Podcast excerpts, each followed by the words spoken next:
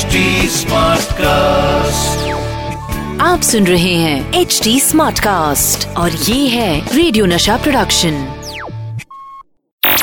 ये जानते हैं क्रिकेट का हर आसन और कमेंट्री का इनके पास है फुल राशन। आ गए हैं none other than Atul Vasan. Hi मैं हूँ अतुल वासन। नशा कमेंट्री बॉक्स नशा कमेंट्री बॉक्स नमस्कार दोस्तों मैं हूँ आरजे अतुल वासन और आप सुन रहे हैं नशा मास्टर स्ट्रोक। मैं आपको बता दूँ कि इस हफ़्ते मैं बात कर रहा हूँ क्रिकेट के बॉस की जो टीम के बैट्समैन बॉलर्स और फील्डर्स को कंट्रोल में रखता है। तो आज जिस बॉस की मैं बात करने जा रहा हूँ वो इंग्लैंड का one of the best captain माना जाता है। Man of the man of the match तो आज क्रिकेट के बॉस में मैं बात कर रहा हूँ माइक ब्रेडली की।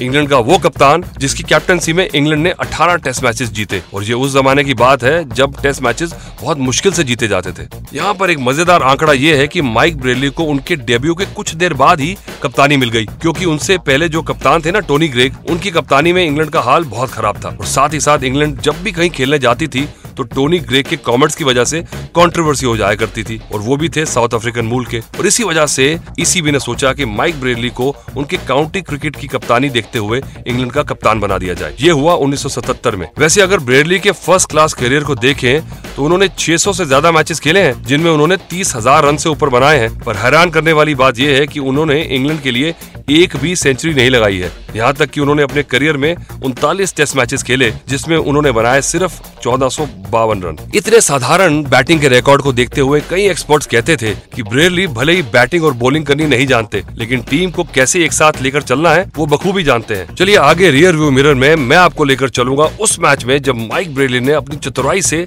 मैच का पासा पलट दिया था।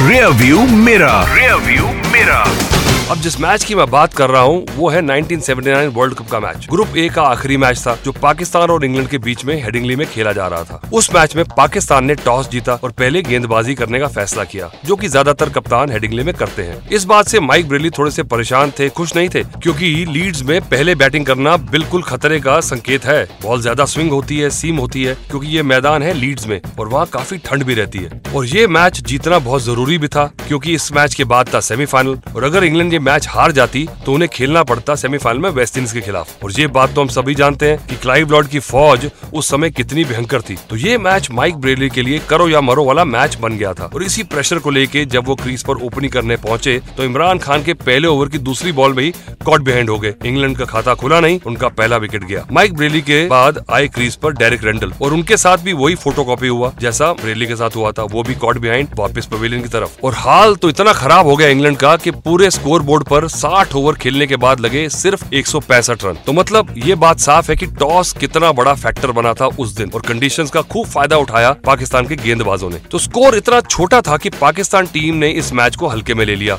और इसका पूरा पूरा फ़ायदा उठाया माइक ब्रेली ने। और जब वो उतरे मैदान में गेंदबाजी करने के लिए, उनके साथ एक प्लान था। उन्होंने गेंदबाजी की शुरुआत की उनके मेन बॉलर जो थे माइक हेनड्रिक और उनको बोला कि, भाई, तू सिर्फ़ टप्पे पे टाइट गेंदबाजी कर, क्योंकि रन हमारे पास है नहीं और ज़्यादा कोशिश नहीं करनी। और दूसरे छोर से उन्होंने नॉन रेगुलर बॉलर्स जैसे ग्रैम गूच और जेफरी बॉयकॉट को लगा दिया। और उनकी सोच बिल्कुल सही बैठी कि इनकी बॉलिंग के बारे में पाकिस्तानी प्लेयर्स ने ज़्यादा होमवर्क नहीं किया होगा और इनके बारे में ज़्यादा पता भी नहीं होगा, क्योंकि ये वैसे गेंदबाजी करते नहीं, पर क्योंकि कंडीशंस वहाँ पे काफ़ी फेवरेबल थी और दोनों ही ये ग्रैम गूच और जेफरी बॉयकॉट हल्की हल्की सीम बॉलिंग करते थे। और ये रहा मास्टर स्ट्रोक जिसने पूरा मैच पलट के रख दिया। पाकिस्तान की टीम ने सिर्फ़ चौतीस रन पर ही अपने छह विकेट खो दिए और कुछ फाइट बैक ज़रूर किया, पर ये मैच वो चौदह रन से हार गए। और इस कारण ही ऑस्ट्रेलियन क्रिकेटर रॉडनी हॉग ने कहा था माइक ब्रेली के बारे में कि he has a degree in people क्योंकि ब्रेली प्लेयर्स के ऊपर पूरी रिसर्च करने के बाद ही फ़ील्ड पर आते थे। चलिए आगे ड्रेसिंग रूम टेल्स में मैं आपको बताऊँगा क्या हुआ था माइक ब्रेली और एन गौतम के बीच में हेडिंगली टेस्ट मैच ऐसी पहले। Dressing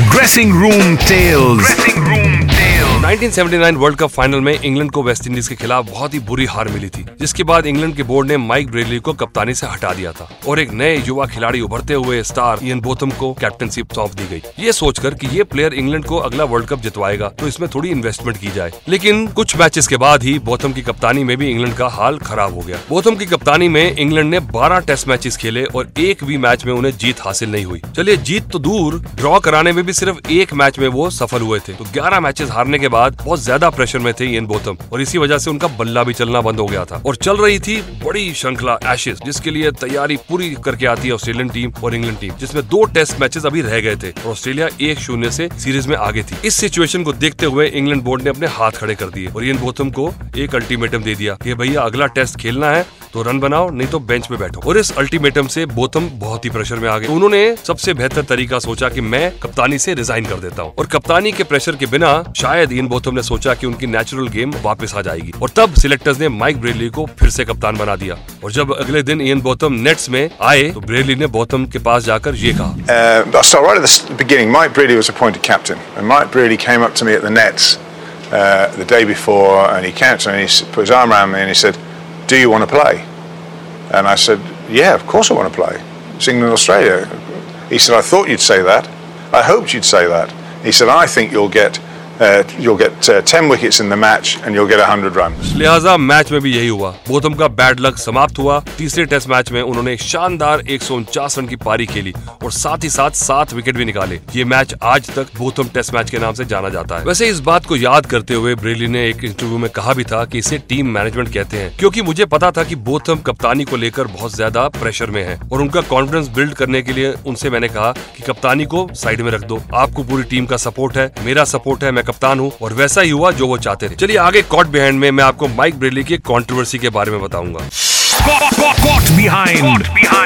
भाई बॉल से छेड़छाड़ की कंट्रोवर्सी तो हम कई बार सुनते हैं लेकिन बल्ले से छेड़छाड़ ना मैंने तो सुनी नहीं। ऐसा बहुत कम होता है। और ऐसे ही बल्ले से छेड़छाड़ हुई थी 1979 के पहले एशेज टेस्ट मैच में जब ऑस्ट्रेलिया के फास्ट बॉलर डेनिस लिली एक एल्यूमिनियम का बल्ला लेकर क्रीज पर आ गए थे। Dug out by Dennis Lilly with his aluminium bat, which he's using today. Used the wood one yesterday, but uh, has come out today now with that new aluminium bat of his. तो Ian Botham के एक over में Dennis Lillee ने अपने aluminium के बल्ले से एक जोरदार शॉट मारा जो चौके के लिए जा तो रहा था पर बीचों बीच रुक गया और जब फील्डर ने बॉल पकड़ी और वापस फेंकी तो ब्रेली ने उसे पकड़ा और देखा कि ये बॉल की शेप कैसे बदल गई जिस पर जाके उन्होंने अंपायर से कंप्लेन कर दी और कहा कि ये क्रिकेट के स्पिरिट के खिलाफ है एल्यूमिनियम के बल्ले से बॉल खराब हो रही है Well, a confrontation here between the umpires, Dennis Lilly and Mike Burley. I think what Burley has gone to the umpires to say is that the aluminium bat has uh, damaged the ball in some way with that shot from Lilly. And uh, I don't think there's anything the umpires can do about it. And Lilly is standing his ground, quite literally. A long discussion there between Max O'Connell and Lilly. But uh, there is no stipulation that uh, cannot use that bat. वैसे तो उस समय तक rules में ऐसा लिखा नहीं हुआ था कि आपको लकड़ी के बल्ले से ही खेलना है। पर इस मुद्दे को लेकर थोड़े अंपायर भी चकरा गए थे। इसके बाद Australian twelfth man Rodney Hogg ने लिली के लिए एक लकड़ी का बल्ला अंदर भेजा। लेकिन मामला इस बात से थोड़ा सा गर्मा गया था फ़ील्ड में। और जब अंपायर ने कहा की लिली को कि लकड़ी के बल्ले से ही खेलना होगा, तब थोड़े से ऑस्ट्रेलियन खिलाड़ी गर्मी खा गए थे। पर डेनिस लिली तो ज़्यादा ही कुछ भड़क गए थे। उनको तो हम जानते ही हैं। उन्होंने अपना एल्यूमिनियम वाला बल्ला 40 यार्ड दूर फेंक दिया। और इस बदतमीजी को देखते हुए अंपायर्स ने ऑस्ट्रेलियन कैप्टन ग्रेग चैपल को फ़ील्ड पर बुलाया ताकि वो डेनिस लिली को समझा सके कि मैच को वापस शुरू कराना है, कि इन्हें फ़ील्ड से बाहर भेजना है। वैसे मैं आपको बता दूँ, इस मसले में डेनिस लिली को ना तो बैन किया गया, ना ही उनपे कोई फाइन भी लगाया गया। उस समय कोई कोड ऑफ़ कंडक्ट नहीं था। चलिए मैं आपको बताता हूँ माइक ब्रेली की हरकत के बारे में, जिसको लेकर फील्डिंग के रूल्स को बदला गया था।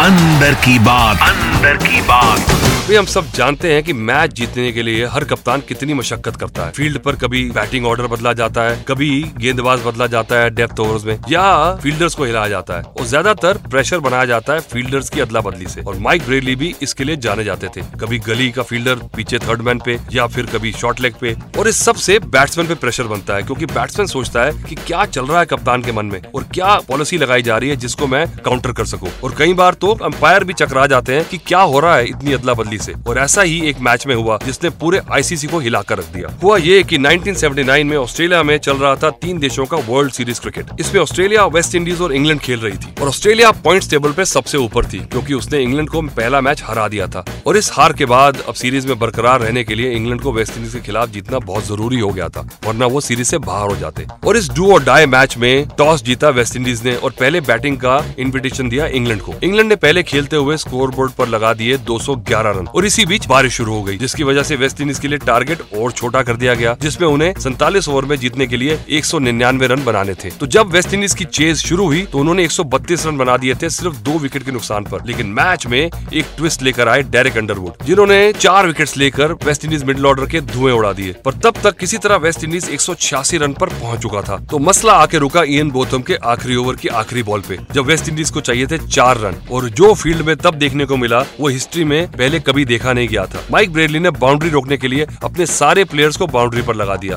क्योंकि उस समय तक सर्कल का रूल नहीं था और कोई लिमिट नहीं थी। और बल्लेबाज थे कॉलिन क्रॉफ्ट, जिन्हें अब क्या करें? ऊपर से ही मारना पड़ेगा और छक्का मारने की कोशिश में इतने प्रेशर में वो आउट हो गए। और कई लोगों ने इस फ़ील्ड प्लेसिंग को लेकर बहुत आपत्ति जताई और कहा कि ये चीटिंग है। और इस मैच के बाद जाके शुरुआत हुई फ़ील्ड रिस्ट्रिक्शन की। और आईसीसी ने रूल बनाए की आप सर्कल के बाहर कितने फील्डर्स खड़े कर सकते हैं और अंदर कितने। हालाँकि इस रूल में कई बार बदलाव हो चुके हैं। चलिए दोस्तों अब मैं आपसे जल्दी मिलूँगा आप सुन रहे हैं एच डी स्मार्ट कास्ट और ये था रेडियो नशा प्रोडक्शन एच स्मार्ट Smartcast.